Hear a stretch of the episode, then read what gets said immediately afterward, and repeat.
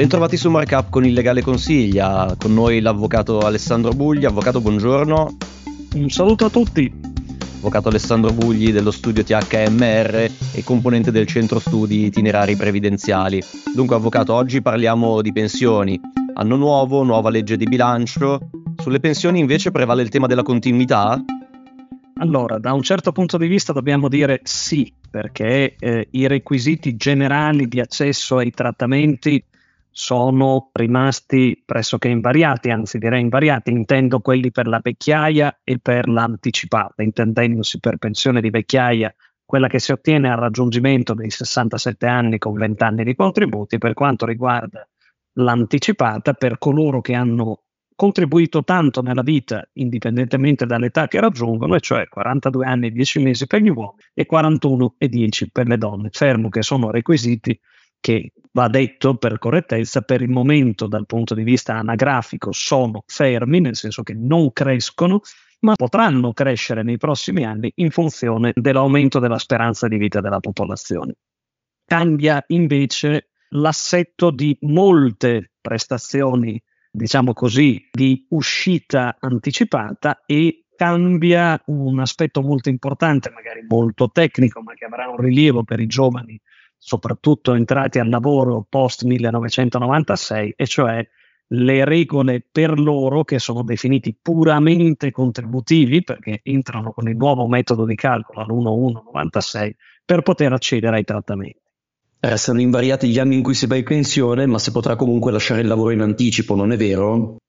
Allora, questo c'è già nel sistema. Faccio due esempi. Noi è anni che discutiamo del famoso sistema che fu quota 100, poi quota 102, poi diventato l'anno scorso quota 103, quest'anno confermato con alcune restrizioni sensibili. Quando parliamo di quota, parliamo della somma del numero di anni di età anagrafica quando si fa la richiesta e numero di anni per cui si è contribuito al sistema pensionistico. Quota 103 di fatto è figlia della somma di 62 anni minimo e 41 di contribuzione. Questo, ad esempio, è una modalità di uscita anticipata dal sistema che la normativa conferma, tuttavia vengono inserite delle penalizzazioni sensibili, o meglio dei correttivi sensibili che incidono sulla scelta di andare. Ne dico una tra tante perché avremmo le finestre mobili, il fatto che non si può lavorare fino ai 67, che l'assegno ha un limite che viene ulteriormente ribassato nel suo massimo, ma da tenere a mente anche e soprattutto il fatto che io esco, ma esco con una pensione che sarà calcolata tutta con metodo contributivo, cioè tanto verso, tanto ricevo, e non con quella quota di retributivo che mi dava qualche vantaggio, poteva darmi qualche vantaggio in passato e che avrei avuto diritto utilizzando i trattamenti ordinari. Lo stesso ragionamento può essere fatto per ape sociale, che è un'altra modalità di uscita anticipata dal sistema per coloro che abbiano situazioni difficili, disoccupazione, per cui abbiano esaurito le indennità, un'invalidità civile molto elevata, carichi familiari, cioè dover stare vicino a parenti con gravi stati di salute, di non autosufficienza o che svolgano attività difficoltose o pericolose. Bene, anche qui questa possibilità già prevista dalla normativa precedente viene in qualche modo stretta, imbullonata, diventa in qualche modo ha dei requisiti più stringenti, tra cui l'aumento del requisito anagrafico da 63 a 63,5 anni. Questo è un sistema poi peraltro articolato che ha dei minimi contributivi diversi a seconda delle causali, che possono essere 30, 32, 36, ma non abbiamo i tempi ed è molto complesso adesso entrare nel merito di questo. Comunque un aumento dell'età vengono ridotte, o meglio, non trovano applicazione alcune delle causali che la normativa originaria del 2021, la 243, prevedeva,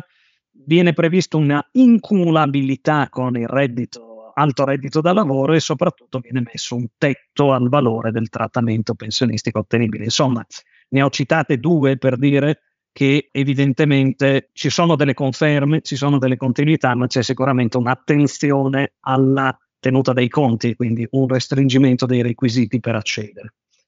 Un altro canale di uscita di cui si è molto discusso è Opzione Donna si ridurranno le uscite attraverso questo canale? Allora, molto corretta e molto puntuale la domanda. Opzione donna è un'altra modalità di uscita anticipata, riconfermata, valida per le lavoratrici, ovviamente come dice l'EMA, opzione DON,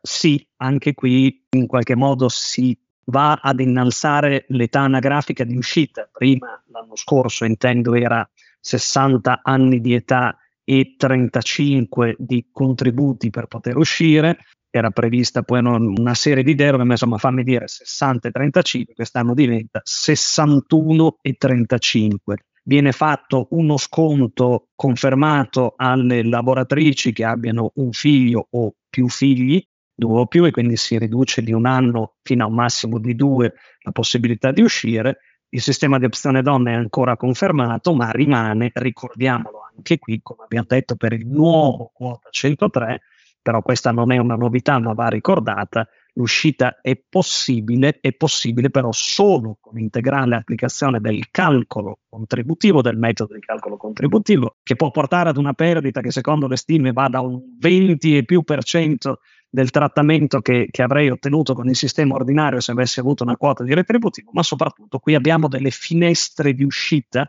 cioè dei tempi tecnici dal momento in cui si ha il diritto al momento in cui viene erogato l'assegno che sono particolarmente lunghi, 12 mesi per dipendenti, 18 mesi per le lavoratrici del sistema pubblico, quindi il conto 61-35 in realtà poi va allungato di questo tempo tecnico per ricevere il trattamento. Comunque sì, anche qui confermato, anche qui viene stretta di fatto dalla modalità di uscita e ragionevolmente tutti i pro, i contro, i limiti, la maggiore età dovrebbero produrre una riduzione della platea di soggetti interessati.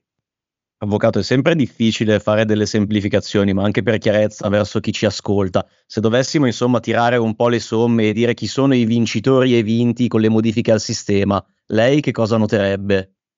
Allora, due cose noterei senza andarci a mettere in un terreno troppo complesso perché la normativa è articolata. Sicuramente abbiamo degli interventi di forte contenimento o comunque contenimento delle uscite per pensioni che però vengono controbilanciate da uscite per assistenza e quindi in realtà poi bisogna fare il conto complessivo e questo sta ai tecnici, però bisogna capire se non stiamo in qualche modo, penso, al limite alla perequazione delle pensioni, cioè al fatto che i trattamenti pensionistici non verranno tutti rivalutati nello stesso modo all'inflazione, ma in ragione del loro valore, e qualcuno ci perde, qualcuno probabilmente dal punto dell'assistenza ci guadagna, ma questa è una scelta ovviamente politica che però deve tenere conto dei numeri. Ma fatemi dire un'altra cosa che viene spesso trascurata, quando dicevo prima, è il rapporto intergenerazionale, cioè il rapporto tra i nostri giovani, parlo dei giovani intendendo quelli post 1,96 nel mondo del lavoro, che sono ormai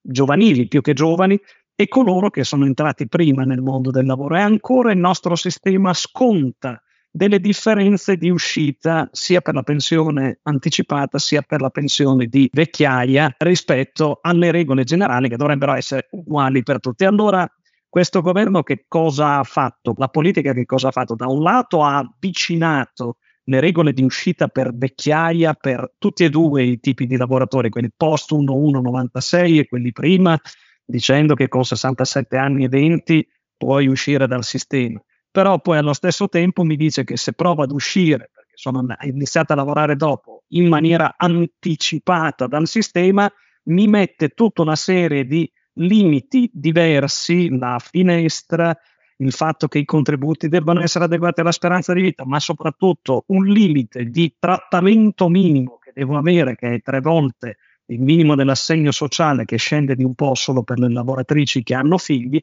che è un po' di più di quello che c'era in passato con la cosiddetta revisione Fornero e altri sono proprio istituti nuovi. Allora c'è da chiedersi, ma il primo esercizio forse che dovremmo tentare di fare parlando di vincitori e vinti o di sistema, non sarebbe quello di cercare di arrivare a un trattamento comune di tutti, soprattutto perché queste riforme, se le facciamo, le facciamo certo per una sostenibilità, ma le facciamo anche per adeguatezza per i nostri giovani che usciranno dal mercato del lavoro. E quindi non si può parlare di vincitori e vinti, ma rimangono delle ferite aperte che sono storiche lì, sicuramente dal 2011 in avanti, dove ancora ci sono delle discriminazioni non del tutto comprese tra, ripeto, giovani lavoratori ed altri. facciamo ancora i conti col nostro passato, insomma. Avvocato Alessandro Bugli dello studio THMR del centro studi itinerari previdenziali, la ringrazio per questo giro che ci ha fatto fare sulle novità delle pensioni nel 2024 e un saluto ai nostri ascoltatori. Un saluto a tutti.